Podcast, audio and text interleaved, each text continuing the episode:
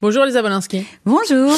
Alors vous êtes écrivaine, journaliste et femme engagée. Évidemment, comme vos noms l'indiquent, on sait de qui vous tenez, fille de Maryse et Georges Wolinski. Au départ, il y a eu une envie de vous épanouir, mais loin de tout ça, loin de vos parents, on va dire, avec l'Institut de stylisme à Paris. Puis rapidement, vous êtes quand même rendu compte que vous étiez vous aussi faite un peu pour le journalisme. Donc vous êtes retournée vers le journalisme, puis dans l'écriture de romans avec en 2007 « Je n'ai pas épousé mon père », dans lequel vous abordiez sans phare votre enfance privilégiée et vos valeurs de gauche, que vous revendiquez d'ailleurs. D'ailleurs, quand votre père a été assassiné en janvier 2015, vous vous êtes immédiatement positionné contre toute récupération. Ça aussi, c'est dans votre ADN. Elsa, aujourd'hui, vous êtes du côté des femmes avec votre podcast « Allez j'ose » dans lequel vous dézinguez l'omerta et toutes les certitudes liées à la ménopause. Comment elle est née, cette envie de faire un podcast? Mais parce que j'étais en pleine ménopause. Parce que, en fait, j'ai rien compris de ce qui m'arrivait. Je me suis pris un mur, une porte, enfin je veux dire un paquebot. C'est-à-dire du jour au lendemain, mon comportement a changé. J'ai eu des cystites à répétition. J'ai tout eu. Je sais pas. La liste, c'est une liste à la Prévert. Ouais, tous mes mots. Je sais pas, j'avais tellement de choses, je me suis dit, c'est pas possible, qu'est-ce qui m'arrive? Et en fait, j'ai vu des médecins, j'ai vu des gynécos, et j'allais chez l'ophtalmo, ils me disaient, bah non, je comprends pas. J'avais que des trucs, personne ne comprenait. Il y a un moment, je me suis dit, bon, bah, je dois être en ménopause, c'est pas, ou en préménopause. Enfin, voilà. Donc, j'ai tellement galéré, j'ai été en telle errance personnelle. Et puis surtout, c'est-à-dire je me suis rendu compte, quand j'en parlais, les femmes étaient un peu gênées. Quand je suis allée à Marseille il y a pas longtemps, et il y a une fille qui m'a dit « Ah non, ça passe pas par nous ». Bah, je dis, bah, c'est comment ça, ça passe pas par vous? Il y a bien des femmes ménopausées à Marseille, enfin, ça passe par tout le monde. On est 14 millions. On est 14 millions de femmes à être ménopausées. 500 000 femmes sont en préménopause et elles ne le savent pas. Il faut bien en parler quand même. On souffre. Ça, justement, c'est une main tendue. L'idée, c'est chaque semaine de répondre à des questions, finalement, qui sont liées à la ménopause. Et il y a des questions qui gravitent autour. C'est comment vivre le temps qui passe. Je vous renvoie à la question. Elsa, comment vous le vivez, ce temps qui passe? Ça dépend. Ça dépend, ça dépasse. Non, mais ça dépend. Non, mais parce que d'abord, je suis une maman solo. Quand on est une mère seule, je suis seule depuis assez longtemps. C'est-à-dire, c'est vrai que avoir 50 ans, être seule, être ménopausée, ça fait beaucoup en même temps, c'est pas toujours très simple. Donc après, il y a des étapes. Moi, j'ai mis du temps. Là, par exemple, le jour où on se rencontre, je suis plutôt heureuse, ce qui est assez rare dans ma vie, mais parce que j'ai passé tellement d'étapes.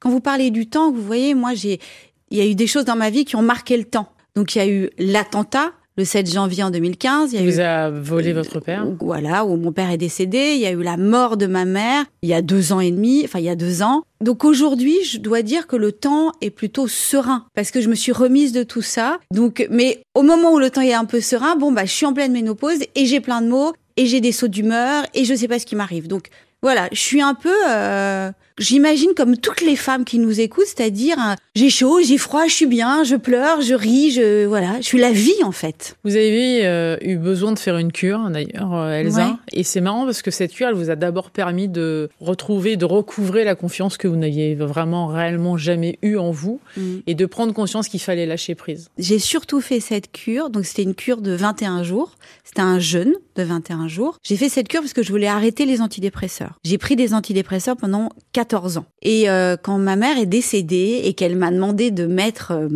elle avait une petite poupée et qu'elle voulait être avec... elle m'avait dit que quand je vais mourir, je veux que tu m'apportes ma poupée. Et donc, quand je lui ai mise la poupée dans les bras, je me suis dit, mais moi, on va me mettre quoi? Mes antidépresseurs, en fait? J'ai vraiment eu cette image, je vous assure. Je me suis dit, mais on va me mettre quoi à côté de moi? Mes 100 médicaments que j'ai, de Xanax, de Seroplex, de tous mes trucs que je prends chaque jour. Je me suis dit, non, j'arrête. Et pour arrêter, ça n'a pas été simple. Donc c'est vrai que le jeûne m'a beaucoup aidée. À côté de ça, alors moi j'ai plein de trucs, hein. On va pouvoir parler. C'est multicouche. Les multicouches. À côté de ça, j'ai été boulimique pendant des années. Donc j'avais aussi ce problème du fait que je mangeais à la nuit, qui fait que quand on mange la nuit, ben on se réveille malheureux, on est tout enflé, qui a un rapport avec la confiance en soi. Hein. C'est parce que effectivement, j'allais dire je m'aimais pas, je m'aime un peu plus aujourd'hui. C'est pas toujours si facile non plus, mais du coup j'ai eu besoin de faire cette cure pour commencer à arrêter mes antidépresseurs et pour mettre du vide dans du plein. Et découvrir que le vide, il n'y avait pas de vide en fait. que ce vide dont j'avais peur, il n'était pas vide. Vous avez dit que pendant très longtemps, vous vous étiez rendu compte que vous regardiez la vie à travers les yeux d'un homme, donc de votre père, ouais. que vous appeliez entre guillemets macho et ouais. pas tout jeune. Et en même temps, vous avez beaucoup de votre mère. C'est-à-dire que vous avez ce côté guerrière, inévitablement, même si elle, il y a des moments où elle lâchait un peu. Elle a été l'une des premières à parler d'avortement. Enfin, j'ai l'impression que c'est pas un hasard, Elsa, que c'est aussi une façon de dire qu'il y a un passage de témoin et qu'on continue le combat, entre guillemets. Alors moi, je pleure tout le temps. Femme en ménopause, on pleure, hein. C'est comme ça. Mais ça m'émeut beaucoup que vous me disiez que je ressemble à ma mère, parce que c'est vrai, j'ai été très élevée par mon père, puisque j'étais tout le temps collée avec lui. Donc j'ai eu pendant longtemps cette sensation d'avoir un regard masculin sur la vie, sur les femmes, jusqu'au jour où j'ai lu le livre de Iris Bray sur le female gaze. Et du coup, là, je me suis déconstruite, en fait. Mais c'est vrai que je ressemble, et je m'en rends compte depuis qu'elle est décédée, en fait, je ressemble énormément à ma mère, parce que ma mère est une femme qui ne lâchait pas, qui était très volontaire, très courageuse. Quand son mari est décédé, elle a rien lâché. Enfin, c'est effectivement quelqu'un qui avait un caractère bien trempé, pas facile. Hein. On n'avait pas des rapports conflictuels, mais compliqué parce qu'en fait, elle avait un regard sur vous. Il fallait être très mince. Enfin voilà, et ça a été très dur pendant très longtemps. C'est pas il fallait être très mince. Elle disait regarde tes filles comme elles sont minces, elles sont belles. Oh, regarde cette femme comme elle est mince, comme elle est belle. Elle me disait pas à moi, il faut que tu sois mince. Elle me montrait juste que la beauté c'était plutôt la minceur, c'est vrai. Et à côté de ça, elle était pas très tendre. Donc moi, j'avais cette sensation que j'avais une maman qui sentait plutôt le chalimard que le gâteau, en fait. Donc, et j'avais envie que ma maman sente le gâteau. Bon, c'est comme ça. Étonnamment, vous êtes du côté du gâteau, vous, avec vos filles. Vous êtes maman gâteau. Moi, même. Je suis plutôt maman très, gâteau. Très, vous êtes très proche de vos filles. Ouais, je suis très proche de mes filles, c'est vrai. Ouais. Et vous leur avez transmis beaucoup de choses. Ce podcast, c'est une revanche sur la vie. C'est une façon de dire, voilà, je reprends ma vie en main. Voilà qui je suis comme ça. Je suis ménopausée. Et ménopausée, c'est pas une maladie, c'est comme être enceinte. Oui. C'est juste le cours de la vie. Et ça veut pas dire non plus qu'on est vieille. C'est quand même ça que ça signifie. Bien sûr. Alors, je sais pas si c'est une revanche sur la vie. En tout cas, c'est d'abord une transmission pour mes enfants. C'est une manière de dire à la jeune génération qui arrive et aux femmes de 30 ans ou même aux femmes de 40, de dire attention, voilà, ce qui va pouvoir vous arriver. Ne vous inquiétez pas. On va vous apprendre. On va vous tendre la main. Écoutez-nous. On va être avec vous, c'est pas grave, c'est effectivement, vous l'avez dit, une ménopause, c'est pas du tout une pathologie, c'est pas une maladie, c'est un moment de la vie. Alors, c'est pas un petit moment de la vie, c'est un putain de chamboulement qui dérègle tout. Mais on peut s'en sortir. Alors, il y a des femmes qui n'ont rien. Hein. Moi, j'ai tout eu. Gwendoline Hamon, que j'ai interviewée, elle a tout eu. Mais il y a aussi des femmes qui passent à la trappe, et tant mieux, et qui n'ont rien, et tout va bien. Ce qui était important dans ce podcast, c'est oui, c'était de dire, oui, j'ai 50 ans. Franchement, je suis pas achetée à la poubelle. Non, mais sans déconner, ça va, on va nous mettre où? Vous savez, je pense toujours à ce trou. Je sais pas si chez vous c'est comme ça. Moi, j'ai un trou des chaussettes. Il y a un truc où les chaussettes disparaissent. Vous voyez, il y a toujours un moment. On dit, mais pour comment cette chaussette est pas là? Elle va pas avec l'autre. Bon, et ben, je me dis toujours, mais nous, femmes de 50 ans, on va nous mettre avec le trou des chaussettes? Puisqu'on est en train de nous mettre sur le côté. Alors, on est ménopausée. On peut plus faire d'enfants. Donc, comme on est plus féconde, comme on est plus fertile, on est acheté. Mais non, regardez-nous. Regardez cette génération. Regardez-nous, les femmes, là. On mérite. Vous avez un côté très girl power, hein, Elsa. Vous le revendiquez, ouais. ça. Oui. D'ailleurs, vous avez effectivement toujours une pensée pour celles qui nous ont permis d'en être là aujourd'hui. Ça a été le chemin de la combattante, d'ailleurs. Ce féminisme, mais nécessaire pour que les choses avancent. On sent que vous avez cette énergie-là, cette envie d'en découdre et justement de reprendre votre vie en main et de changer le regard. Oui, je suis très girl power. Alors, c'est un mot un peu galvaudé. Surtout ce qui s'est passé dans ma vie. J'étais pas si militante que ça, quand même, il y a quelques années. J'ai eu la rencontre des Femen, de Sophia, qui dirige les Femen en France, qui a été importante dans ma vie. J'ai eu la rencontre de femmes violentées, agressées, tabassées par leur mari. J'ai parlé avec des pères dont des filles étaient décédées. J'ai rencontré des familles meurtries et ça, c'était en 2019. Et c'est vrai qu'après ça, j'ai eu du mal à rentrer chez moi et à me dire que rien n'existait, en fait. Et j'ai eu moi-même, c'est vrai que j'ai eu moi-même un premier mariage un peu douloureux. J'ai eu moi-même des rapports avec des hommes conflictuels. Donc c'est vrai que la vie a fait que je me suis engagée d'année en année un peu plus. Vous rencontrez beaucoup de femmes hein, à l'intérieur de ce podcast aussi, c'est ça aussi. Il y a effectivement cet échange à chaque fois qui est assez incroyable dans des parcs ou peu importe, c'est à des endroits précis où il y a de l'air, de l'oxygène, on entend, limite on sent le vent. Ouais, c'était très important. Qui nous traverse aussi, Azucena Pani, il y a Accelerate. Enfin, vous êtes allé chercher vraiment des regards féminins très forts, très emblématiques. Et il y a comme une libération de la parole. C'est ça aussi, ce podcast.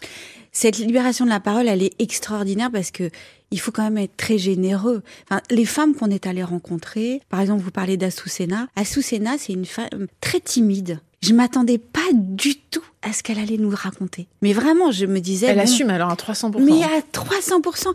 Et vous avez parlé effectivement du vent.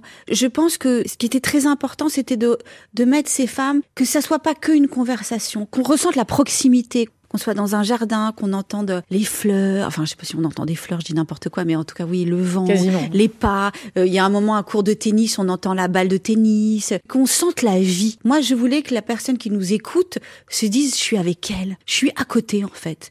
C'était vraiment pour qu'il y ait cette proximité, que ça soit pas snob. Parce que on aurait pu me dire, vous auriez pu me dire, bah vous avez rencontré que des femmes célèbres, pourquoi ? Voilà, ça peut être aussi un défaut. Pour l'instant, on est allé rencontrer des femmes influentes parce que je me disais, c'est tellement incroyable que ces femmes-là nous libèrent cette parole-là. Osent parler de leur utérus. Enfin, je veux dire, osent parler de ce qui se passe dans leur culotte, dans leurs émois. Azucena, elle va nous parler de la sécheresse vaginale. Je veux dire, tout le monde n'est pas capable de faire ça.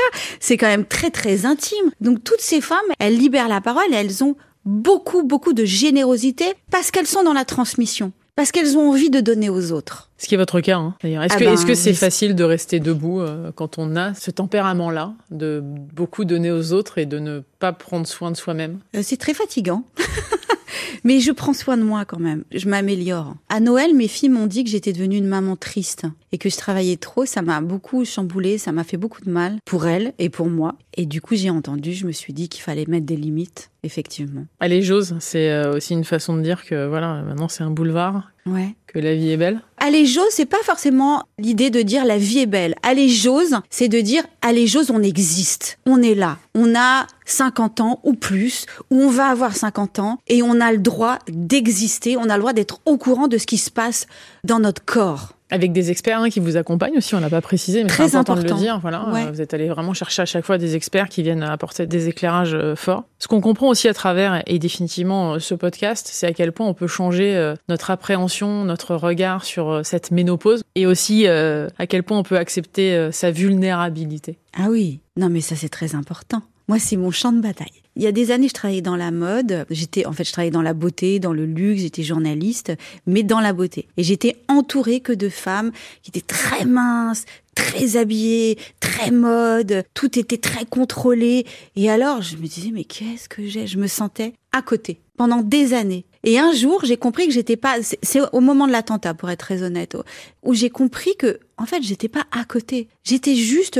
J'aime pas dire le mot fragile, parce que c'est pas être fragile. J'étais juste plus vulnérable. J'étais juste plus sensible que les autres. Et que moi, tout d'un coup, j'avais envie d'en parler, de cette sensibilité, de cette vulnérabilité. Et que je trouvais pas que c'était grave de dire, je pleure, je suis triste... je me sens mal, je me sens moche, je peux me sentir conne. Voilà, que c'est pas grave, ça arrive à tout le monde. Au contraire d'ailleurs, quand j'ai commencé sur les réseaux sociaux à le dire, j'ai reçu un nombre de messages énormes de femmes qui disaient mais merci, parce que parfois on se sent comme du caca en fait, et que dans notre société on n'a pas le droit, on a le droit que d'être performant. On peut pas être performant tout le temps. Merci beaucoup, Elsa, d'être passée par Le Monde d'Élodie sur France Info. Ça s'appelle Allez j'ose. Allez le déguster, ce podcast. Effectivement, ça va vous apprendre beaucoup sur ce que c'est que la ménopause et surtout sur vous-même. Merci beaucoup. Ouais, merci.